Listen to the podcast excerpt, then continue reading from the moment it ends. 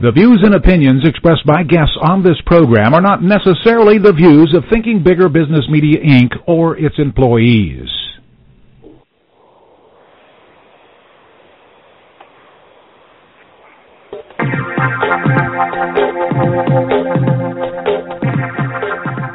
Welcome to Smart Companies Thinking Bigger Radio. Get the inside scoop on how America's most successful business owners transformed their entrepreneurial vision into reality. And listen in as some of the top business minds in the country serve up practical advice, tips, and insights for growing your business. Now, here's your host, Kelly Scanlon. Morning. Welcome to Smart Companies Radio. I'm Kelly Scanlon, publisher of Thinking Bigger Business Media. And today we are going to talk about women owned businesses. Specifically, we're going to be talking about the growth of women owned businesses. Now, we hear a lot about that, how the number of women owned businesses are outpacing all others. But there's a, a statistic about women owned businesses that leave a lot of those who study and work on women's enterprise growth scratching their heads a bit, and that is the number of women owned businesses that are ever able to reach over a million dollars in revenues. For many, many years now, that has held steady at just 2%. 2% of all women owned businesses ever reach a million dollars. And it's been that way. That number has not changed for 15 years. Now, our guest today, Julie Weeks, has taken a deep dive into some previously unpublished census data, and she has some surprising news to share with us about women owned firms Um, that have not only reached that $1 million level, but they've reached over $10 million in revenues. But first, let's get a bit of background about Julie. Julie has worked in this space for many, many years. She is quite an expert in it. She is the president and CEO of Womenable, and she's also one of the world's leading experts in the field of women's enterprise development. She has experience both in the private and public sectors, and she works in the areas of research, public policies, and program management. Before she founded Womenable in 2005, she served as the executive director of the National Women's Business Council. For those of you who are not familiar with the Women's uh, Business Council, that is a federally funded bipartisan policy advisory board that was created by Congress to serve as an independent voice on women's entrepreneurship and as an advisor to the president, to Congress, and to the SBA so a very powerful organization. Weeks has also served as the Director of Research and Managing Director of the Center for Women's Business Research. She's been the Deputy Chief Counsel for Statistics and Research at the Small Business Administration and was Vice President for Research and Public Policy at two market research firms. She also served for a number of years on the National Board of Directors for NAWBO, and she is currently on the board of the Global Banking Alliance for Women and is the chair of the board of the Association of Women's Business Owners.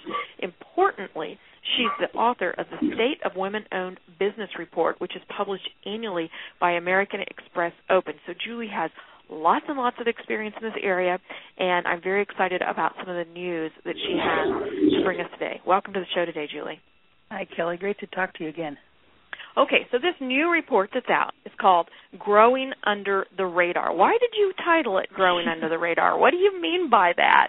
Well, it was kind of interesting uh, after looking at the information, which, as you mentioned in the intro, is from previously unpublished census data. I mean, it was surprising to discover, as you said, we've been confounded, we folks in women's enterprise development, that even though in, in absolute numbers the number of women-owned firms with a million or more has grown about at the same rate as everybody else, it's remained 2% of the women-owned business population. But when we've taken a look at that population of million dollar plus women owned firms, we have found that the women owned firms with the very highest um, revenue, 10 million or more, have been growing significantly uh, greater than not only all firms at 10 million more, but all million dollar women owned firms and such. And so essentially, this growth has been happening under the radar or below our very noses. So that's mm-hmm. that's why we yeah. titled it the, report, the report that way. Yeah, and if I understand, this data has actually been available for a while, but the the Census Bureau doesn't publish it until you personally, from what I understand, actually ask them for it. Is that correct? Yes, when when they come out with the uh, quinquennial every five year um, survey of business owners, the census statistics, um, the largest revenue category is $1 million or more.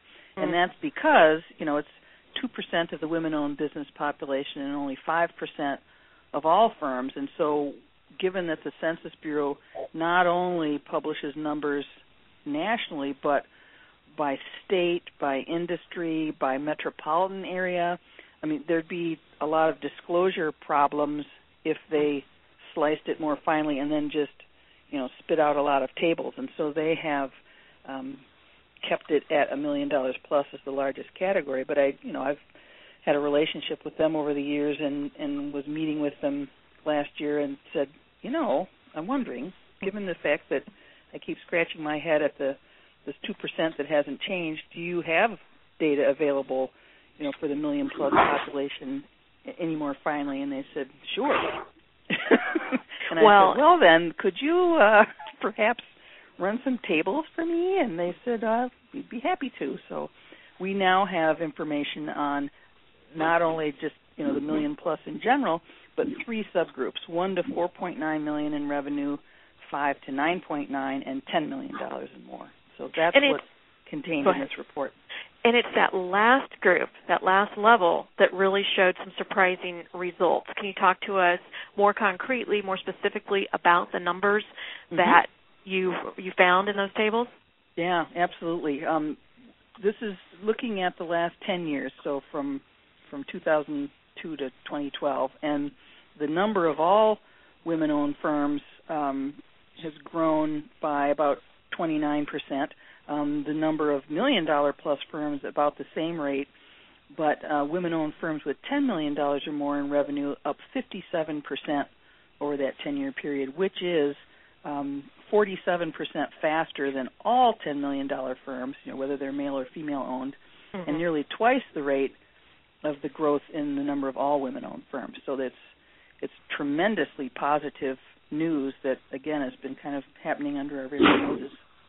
Right. And so why is this so important? The the fact that that level in particular has grown at such a significant rate. Why is that important? What are the implications? Yeah, what's important really is that if you if you look at million dollar plus firms, even though as I said a minute ago they're only two percent of the women owned firm population and only five percent of the overall business population, those firms account for about two thirds of employment of women owned firms, about seventy percent of the revenue of women owned firms. And if you're looking at million dollar plus firms in the economy overall, which includes, you know, large publicly traded firms, million dollar businesses are employing almost nine in ten workers nationally. So it's very important when we're seeing the numbers of these firms rising in the women-owned business population. That means that more and more employment and revenue are, are going to follow. Okay, so direct correlation with job growth. That that is one of the biggest takeaways from this new information. And uh, interestingly, um, this actually just occurs to me. Uh, a report came out, I think it was last year. It's been fairly recently from Kauffman, saying that the greatest job growth overall, not just women-owned firms, but the greatest job growth overall was occurring in in new firms uh, within the first five years and then it plateaued. So, can you give us any information that would help to reconcile what your findings were with what that Kauffman report showed up? I mean, are these uh, women-owned firms? Are they uh, at that ten million dollar mark? Are they young firms that have grown rapidly? What are you seeing? There's certainly since the, we don't know specifically from the census data when the year the firm was founded. However, that the fact that most job and revenue growth happens um, in the first years of a firm's founding. That's been kind of true for a while, and so mm-hmm. chances are these firms that are growing up to the ten million dollar level are um, younger than the firms that have been around for 20 years. But one thing I think that's different about the larger women-owned firms now, the ones that have gotten past a million dollars in revenue or past ten million dollars in revenue, is that they're much more likely today to be founded by that woman yeah. than a generation or two ago. I mean, you know, think about 10, 20 plus years ago, women-owned firms at that level of sales accomplishment were much more likely to have been inherited by the woman from, you know, the father who has passed away or a husband.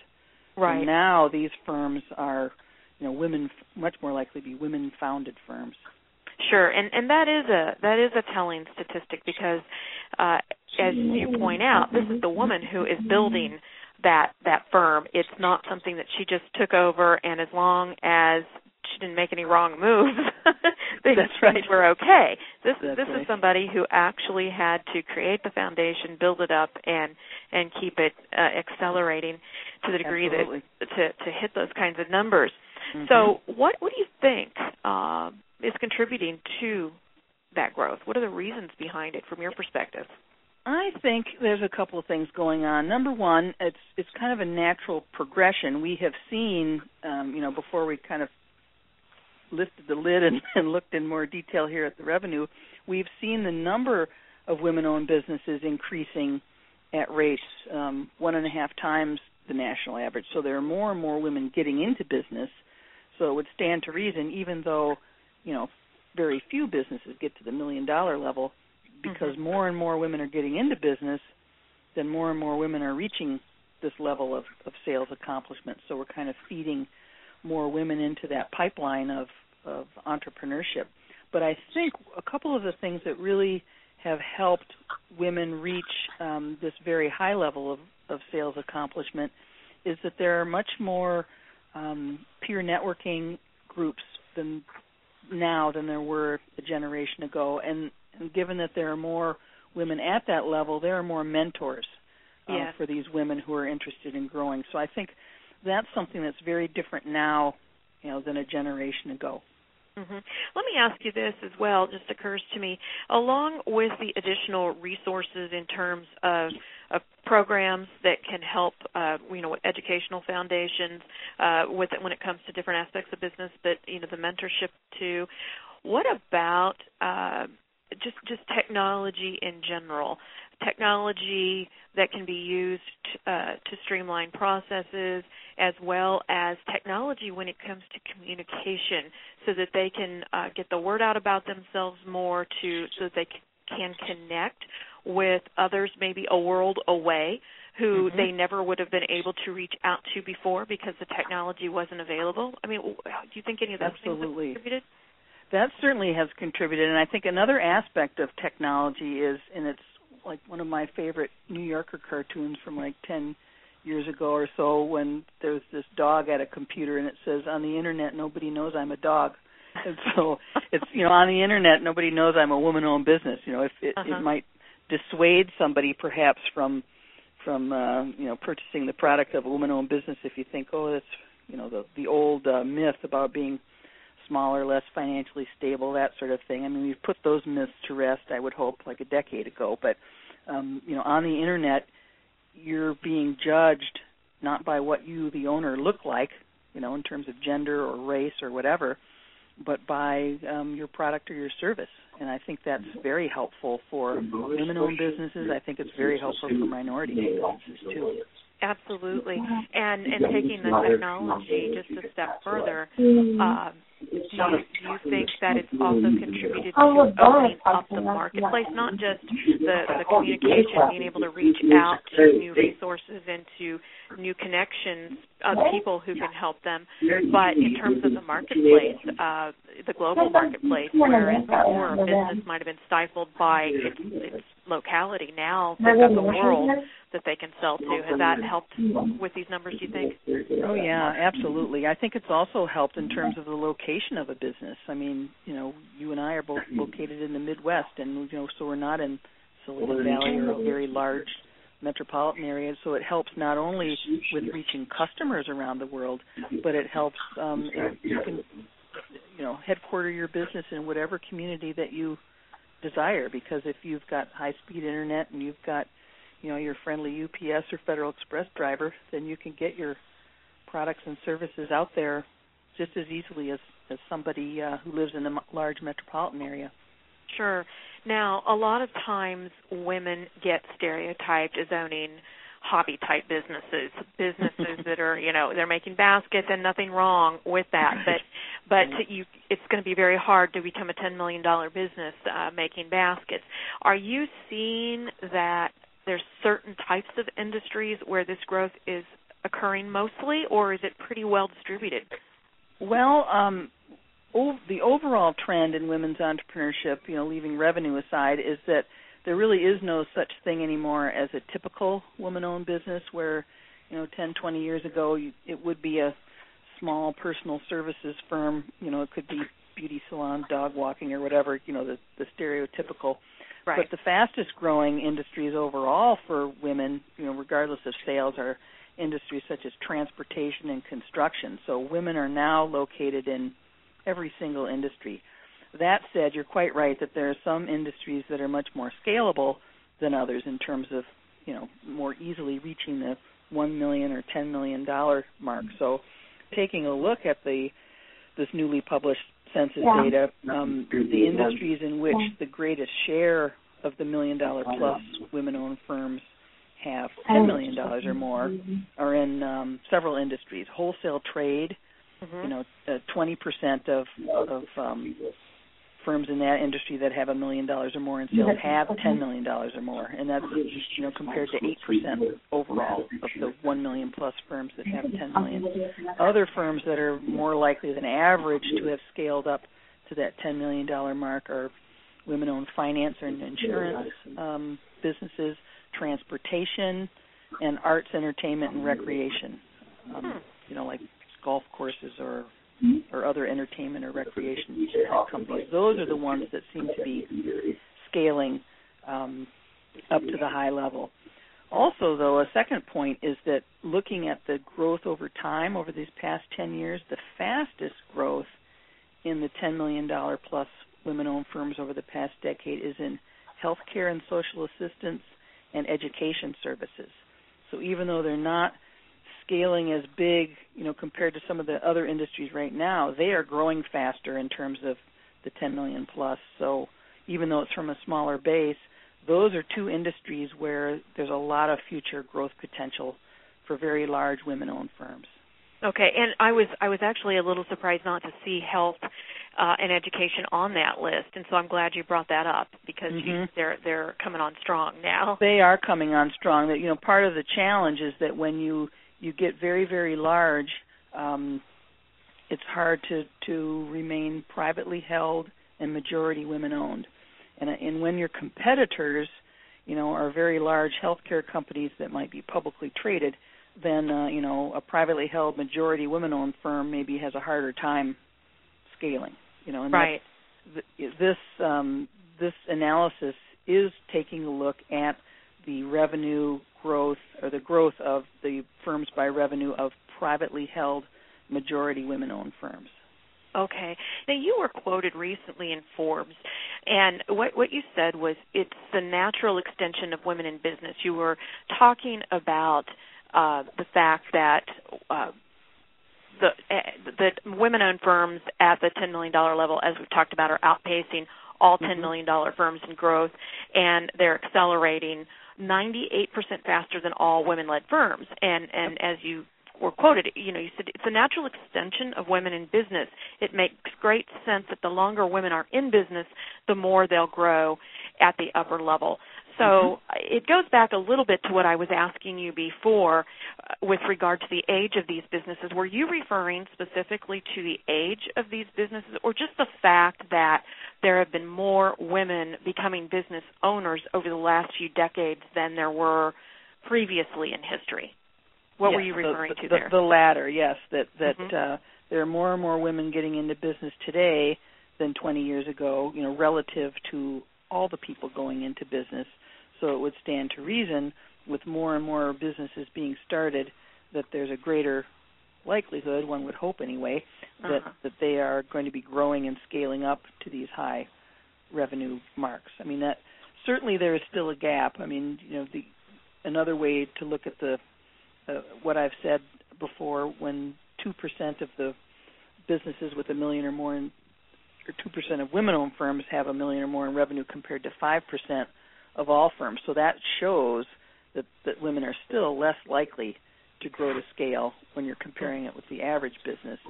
But within the population of women business owners, we are seeing a lot of positive movement into higher and higher growth levels. So it's it's very gratifying to see this happening. Yeah, and as you say, you've been able to um, find a direct correlation between the number of jobs that they create, so it has a, a huge impact on employment.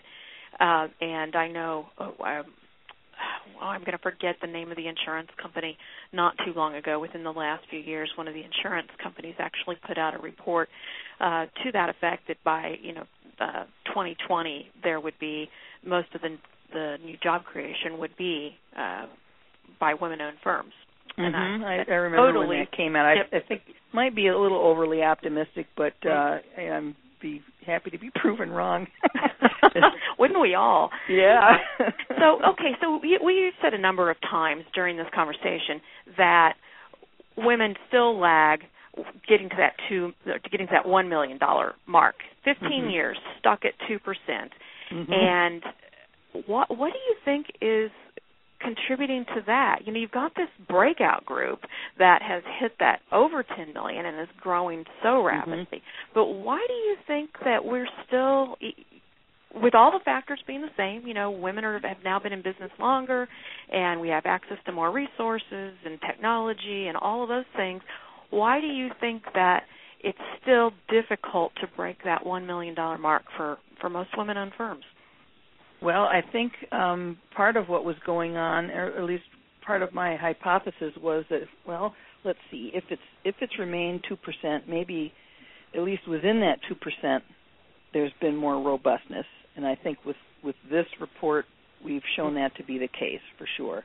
That that more and more firms at the ten million dollar plus level. The other thing that that might be impacting the fact that that 2% has remained essentially unchanged is that one of the things that happens to a business as it grows is it gains um, outside equity investment, you know, whether it's mm-hmm. an institutional investment or an angel capital, or you're sharing um, part of the ownership of the business with senior employees.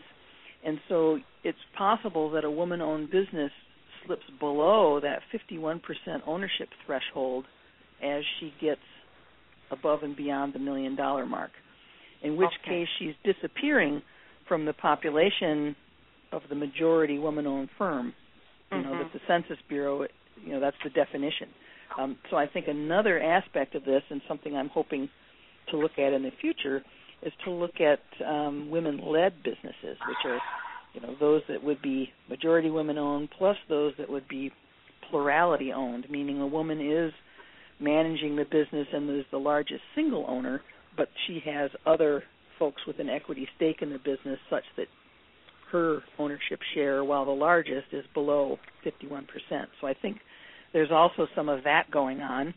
Um, thirdly, and you know, a lot of the discussion has been around how do we get women to dream bigger and to grow bigger. Um, and right. I think there still is a lot that we need to do with um, mentoring, role models, showing women that that there are a lot of different ways to grow because I think part of we do women a disservice because part of the discussion about growth is an either or kind of a conversation and it's mm-hmm. also very testosterone charged with you know you've got to get big you've got to get right. venture capital you've got to grow grow grow and a lot of women and you know a lot of men too don't really want to grow that rapidly they'd rather do it a little more organically and and with uh, other goals besides just revenue. And I think we need to show more examples of businesses that are growing and doing well and doing good too in the world, um, and show that that's a way to grow a business. That it's not just grow fast, shoot for the stars, you know, have a, a really steep trajectory. I think there's a lot of different ways to grow, and we need to show more of that, those kind of examples.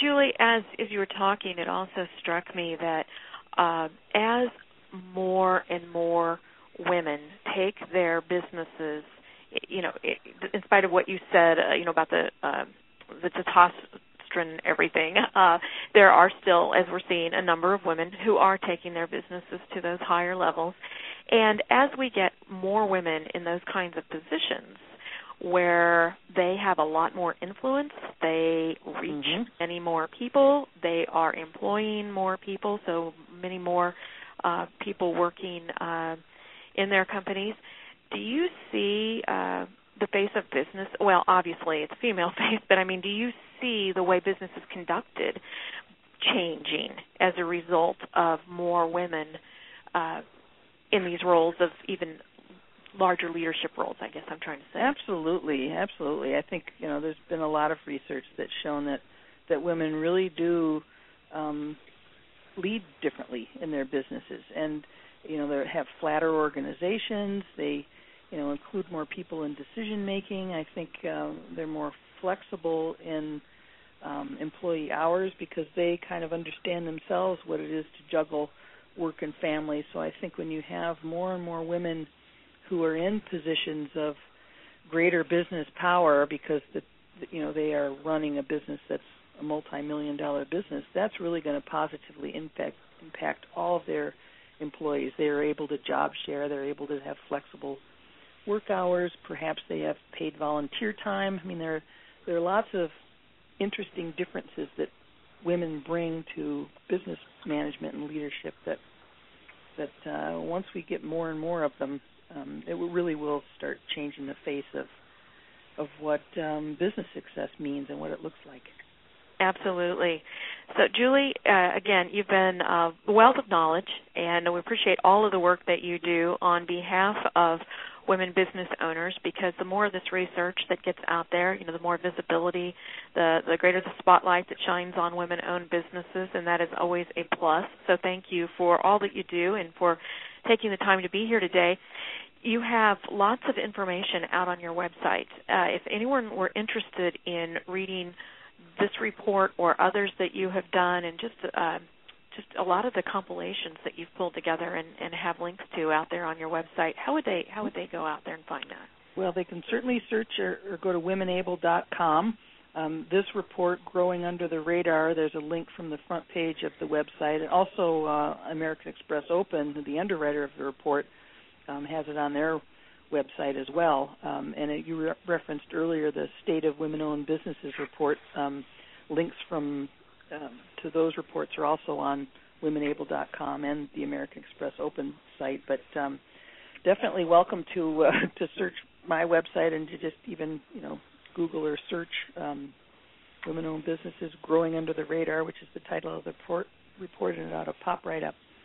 And you have a newsletter. If, if um, I believe you can sign up for that just by going to your site. Is that correct? I do. Yes, it's a quarterly electronic newsletter, so it doesn't you know end up spamming too much in the person's inbox. And what I try to do in that newsletter is just bring to my readership um, some of the biggest trends and interesting research and other uh, policy and program activities that's going on to support women's entrepreneurship all around the world. So it's you know, it's more for those interested in the field of women's entrepreneurship as opposed to you know business tips for growing a individual business. Right they can go out to ithinkbigger.com for the latter. Absolutely. but if but if you uh, are interested in signing up for Julie's newsletter and accessing some of the reports that we've referenced today, as well as lots of other research that Julie has conducted or uh, has links to, you can go to womenable.com. W O M E N A B L E dot C O M. So, Julie, thank you so much for being here today. You're very welcome, Kelly. Great to talk to you and you as well. And if you'd like to stay connected with us, make sure that you follow us on Twitter at I Think Bigger, or you can like our Facebook page, Thinking Bigger Business.